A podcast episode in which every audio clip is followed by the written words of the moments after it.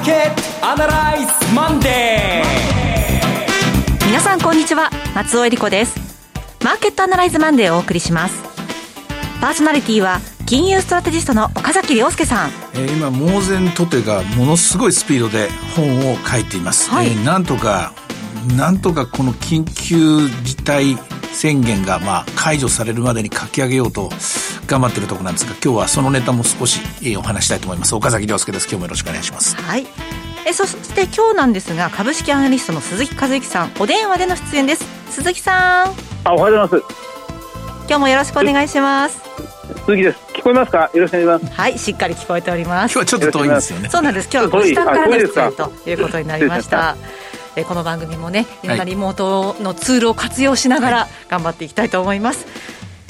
この番組はテレビ放送局の BS1212 で毎週土曜昼の1時から放送中のマーケットアナライズプラスのラジオ版です。海外マーケット東京株式市場の最新情報具体的な投資戦略など耳寄り情報満載でお届けしてまいります。さて岡崎さん、はいこのところ、まあ、いろんなニュースありますけれども、はい、今のところ、岡崎さんが注目しているニュースというのは、うん、あのやっぱりアメリカを中心にということなんですが、日本はもう10万でも30万でもいいから、とっとと、はい、とっとと金を出してくれということと、うん、それと、どんどん金を出してくれと。でどんどんそれこそ躊躇せずですね財政赤字を増やさなきゃいけないところなんですよね。でまあその辺のところがうんとね、仕組みとして分かってるのか分かってないのか、この温度差ですね、気になるのは。うん、うん、早いことやらなきゃいけないですね。はい。え今日は本の内容とそのあたりちょっと深く伺いたいと思います。はい、この番組は株三六五の豊か商事の提供でお送りします。今週のストラテジー。コーナーでは今週の展望についてお話しいただきます。えっと、まず、あの、新聞では報道されてないんですけれども、はい。えー、アメリカの統計でですね、えー、っと、3月に起きた流動性危機の全貌が少し明るみになってきたというところです。はい。えーとですね、アメリカは本当にいろんな統計を持っていて、まあ統計を見ないことには次の手が打てないので、うん、まあこれをみんな一個一個確かめながらいくんですが、毎週ですね、えっと、4月6日の時点までの数字が出てるんですけど、6日っていうのは金曜日ですかね。あの、えー、そこで締めて、毎週出してるあの、月曜日、ね、月曜日か。えっと、はい、マネタリーの、マネーのストックの量が発表なんですね。で、そのマネー、要するに流通している市場にこうあるお金がどれぐらいあるかっていう。その中でずっと私が注目してたのは、MZ MZM というデータがありましてね。MZM。MZM っていうのを、はい、これは検索すれば出てくると思います、皆さん。えー、MZM の M はマネーですね。はい、Z はゼロ。で、もう一つの M はマチュリティというので、はい、あの、当日に、えー、換金できる。当日引き出せがで、引き出しができるお金の総量なんですね。うんはいまあ、あの、普通の、日本人的には普通預金とか当座預金がそうだろうと思うんですけども、アメリカにはこれにですね、あの、MMF が入るんですよ。はい。MMF も当日換金できるんですね。で、この数字何をポイントかというと、2月のパンデミックが広がってから激増したんですよ。ほう。なぜ激増したかっていうと、それは理屈は簡単でみんな、当日に使えないお金、当日には買えることのできない資産を売却したからです。うんうん、当日に使えないお金っていうのは何かっていうと、例えば株です。はい、例えば金もそうですし、はい、債券も、えー、早くて翌日、プロで翌日、個人だと翌々日ぐらいになるかもしれません。投資信託、いろんなものがあります。とにかくこれを、もうとんでもない数字で、私も見たことがない数字でずっと売却をし続けたんですよ。で、これが累計で2兆ドル。つまり2兆ドル売ったんですよ。2兆ドル現金を作ったんですね。はい。で、アメリカ国民だけでこれだけで、海外でも、おそらく日本でもみんな同じことやったと思いますけども、とにかく、あの、取るものもとりあえず、とにかくこのパンデミック、巣ごもり、えー、監禁状態に合わに合わせてみんなお金を4月6日まで作り続けたんですね。うん、さらに、もう一個言うと4月6日以降なんですけども、えー、先週の話なんですが、これも日本ではほんのちょっとしか報道されてないんですが、1200ドルが振り込まれ始めました。はい。アメリカの現金給付ですね。はい、7万5千ドルの所得、7万5千ドルってですから、だいたい800万ぐらいまでの、えー、所得の人ですよね。結構だからハードル高い、高いというか、多くの人が含まれますね。これ、以前テレビの方でもお話しなさってましたけれども、どれくらいの期間生きられる分の額なんですえこれはまあ、あの、何にもないとしたら本当に数週間、2週間か3週間なんですが、はい、アメリカの場合は、例えば共働きだったら、きちっと合わせて15万ドルまでもらえますし、で、子供一人、確か17歳か18歳ぐらいまで1人500ドルじゃないですかね。だから結構手当が大きいんですね。ええで、これも一旦さっき言った MZM、日本語に直すと流動性要求に多分入ることになると。はい。で、これがまあ全部で、例の2兆ドルですから、4兆ドルぐらい流動性要求があるわけですよ。これが株式市場に帰ってきたら、そりゃ上がりますよね。そうですね。わかりやすく言うと今こういう構図です。はい。で、こういう状態で、あの、安心してこもれるような状態にして、でも、もちろん生活していくためのお金とか、うん、それから、えー、長期戦を確保するために蓄えなきゃいけないお金っていうので、人によって使い方は違うでしょうけれども、余裕のある方は、一旦売っ払ってしまった株とか資産、投資信託を買い戻す動き、当然あると思います。なんといっても、売り切っちゃった状態ですから、もうこれ以上売らないなっていうところ見えましたから、それが戻っている。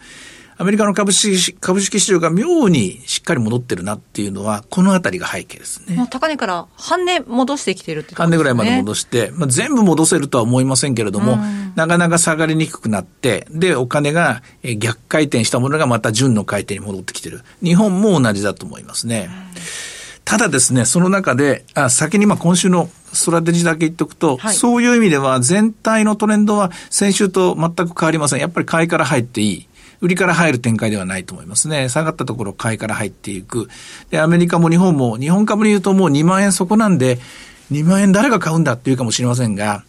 えー、後ろから押し出されるようにしてやっぱり買ってくるお金が入ってくると思いますし、例えば、アメリカの人が日本株も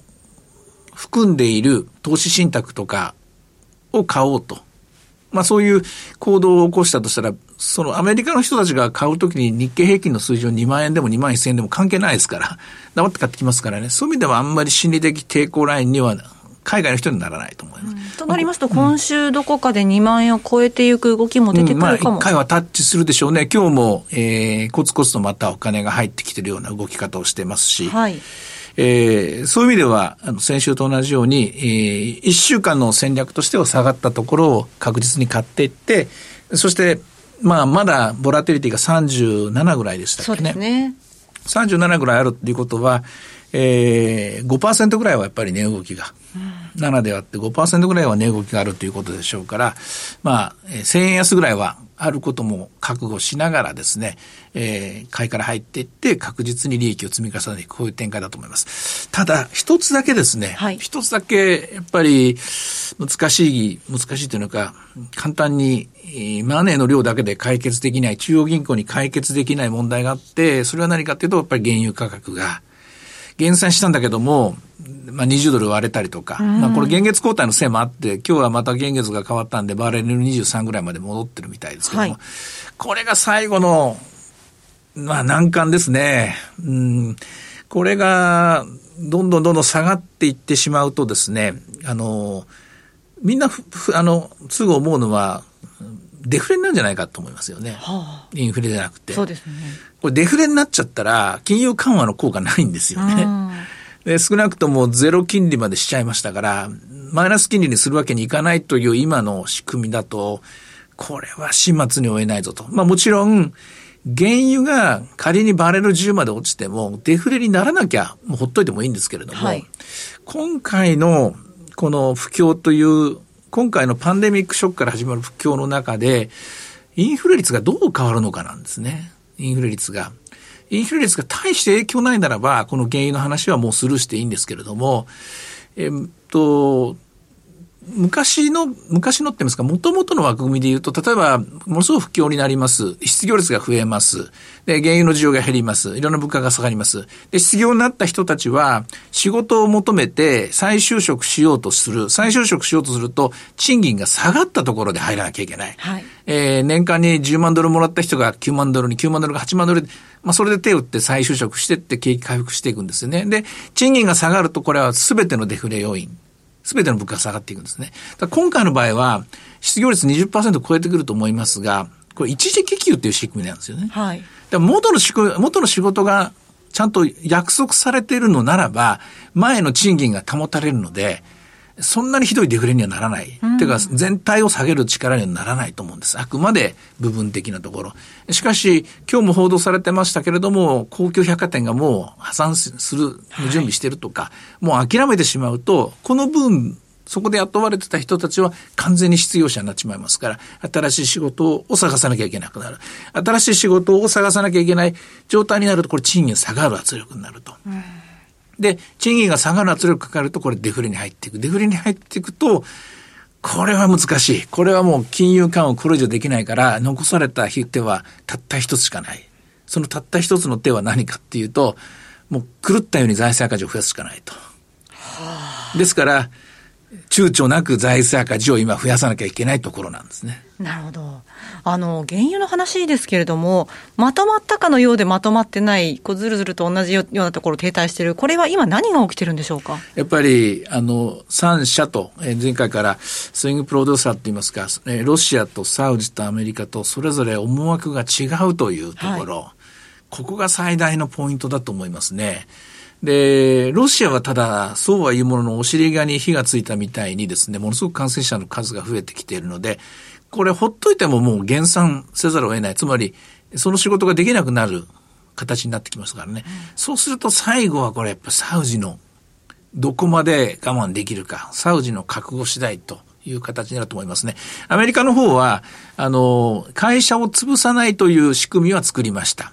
だけど、今の形だと、とにかく原油は出たら流せという形でですね、回さないと資金が止まってしまうからということで、バレルが30でも20でも10でも作るみたいな形になってるんですけど、どっかでこれリグを止めていかなきゃいけないんですね。ええ、このリグが止まっていくかどうかで、アメリカはある程度これ市場原理で、えー、産出量が減ってくると思うんですけども、まあ問題は、その、えー、トップダウンで決まるサウジですね。これ次第だと、もう一回ニュースを待たなきゃしょうがないと思いますね。なるほど。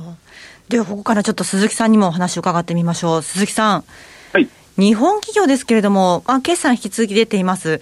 今のところ流れをご覧になっていかがですか？あの、まあ、本当にあの、二つに分かれてるんですよね。まあ、三つに分かれてる、はい、この間も少し同じようなお話もしましたが、あの丸ごと影響出てるところは本当に出ていて、あの先行き、まるであの見通しが効かないっていうところもあるんですが、はい、一方で、この全く、ま、全くというのは変ですが、影響ありませんって公言しているところもあるんですよね。あの今日の午前中で値上がり率の上位に出ている銘柄は、先週金曜日にその修正見通しを発表したりなんかした会社は、あのコロナウイルスの影響が今のところは軽微です、あるいはほとんど影響ありません言っている日本製線とかですね、マルマエという会社は、はい、早速株価が大幅高しているという状況でありまして、まあ、業界というよりも、本当にあの個々の企業対応という感じになっちゃってますよね。そんな中、今週、個別で買っていく場合、どんな視点で探していけばいいんでしょうか？あのまあ、今日あたりマザーズがまたものすごい値上がりをしてますので、はい、あの売られたもの、売られすぎたもの、やっぱりマザーズ市場、ジャサックもそうですが、売られすぎたというところに1回来たものが、あの水面下、まあ、マイナス50メーターのところが、今、あのプラマイゼロメーターのところまで来てるっていうのが、目指してるというところが、あのまず相場の今の中心になってきたんですね。ここから水面上にどんどん乗していけるかっていうのをみんな見てると思うんですが、まあ、日経平均でいうと、1万9500円から2万円を超えてくると、少しずつ水面に顔を出すっていう、で重力に逆らって上に行けるかが、まあ、決算に問われているということなんですよね。はい。あの、日経225の銘柄でも、その銘柄ごとでずいぶんこの上げ下げ違いますよね。そうですね。あの、本当に、その内需系、まあ、ままさに私なんか今日テレワークと称して、まあ、自宅の 狭い部屋の、まあ、食卓からこうパソコン広げてお電話しているところなんですが、電車に乗らなくなってるなというのがありますよね。はい、鉄道株なんかは、まあ、今、すごくこう、間接的に収益がかなりの期間にわたって落ちてしまうのかななんて思ったりなんかしますし、はい、でそそうなると、人々が動かなくなることによって、あの収益を上げるところと、収益がガタベリになるところが、かなり分かれてしまうなというのを実感として感じますね。そうですよね。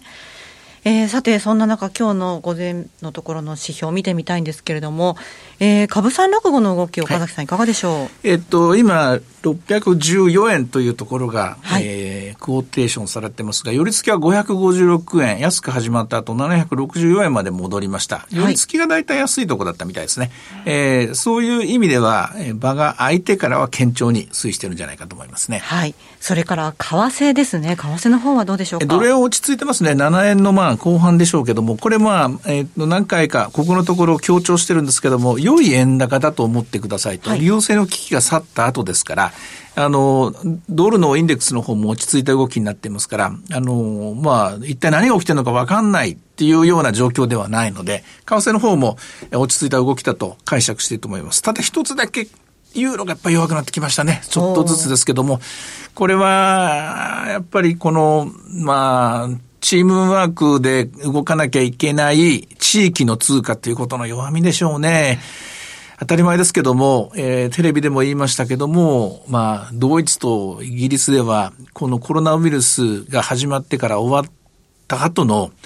え経済の水準っていうのは全然違う形になるというのがもう見えてきましたので、はい、そうなると財政赤字がどんどん増えていくイタリアですね。こちらに引っ張られる形で、やっぱりこれ以上本当に単一通貨維持可能なのかっていうですね、疑問符が出て、出かねないというところだと思います。はい、あと、えー、一つ日本の投資家にとってありがたいのは、えー、ものすごく売られて、そして一番回復の鍵になるだろう。そして何よりも今のような金利が低い中で柱となって欲しかった配当の利回りの高いリートですね。これは今日もえー、0.65%のプラスというところで順調に回復途上にあるようですね。はい。えさて、いろいろ展望していただきました。今週末土曜日には午後1時から放送します。マーケットアナライズプラスもぜひご覧ください。また、Facebook でも随時分析レポートします。以上、今週のストラテジーでした。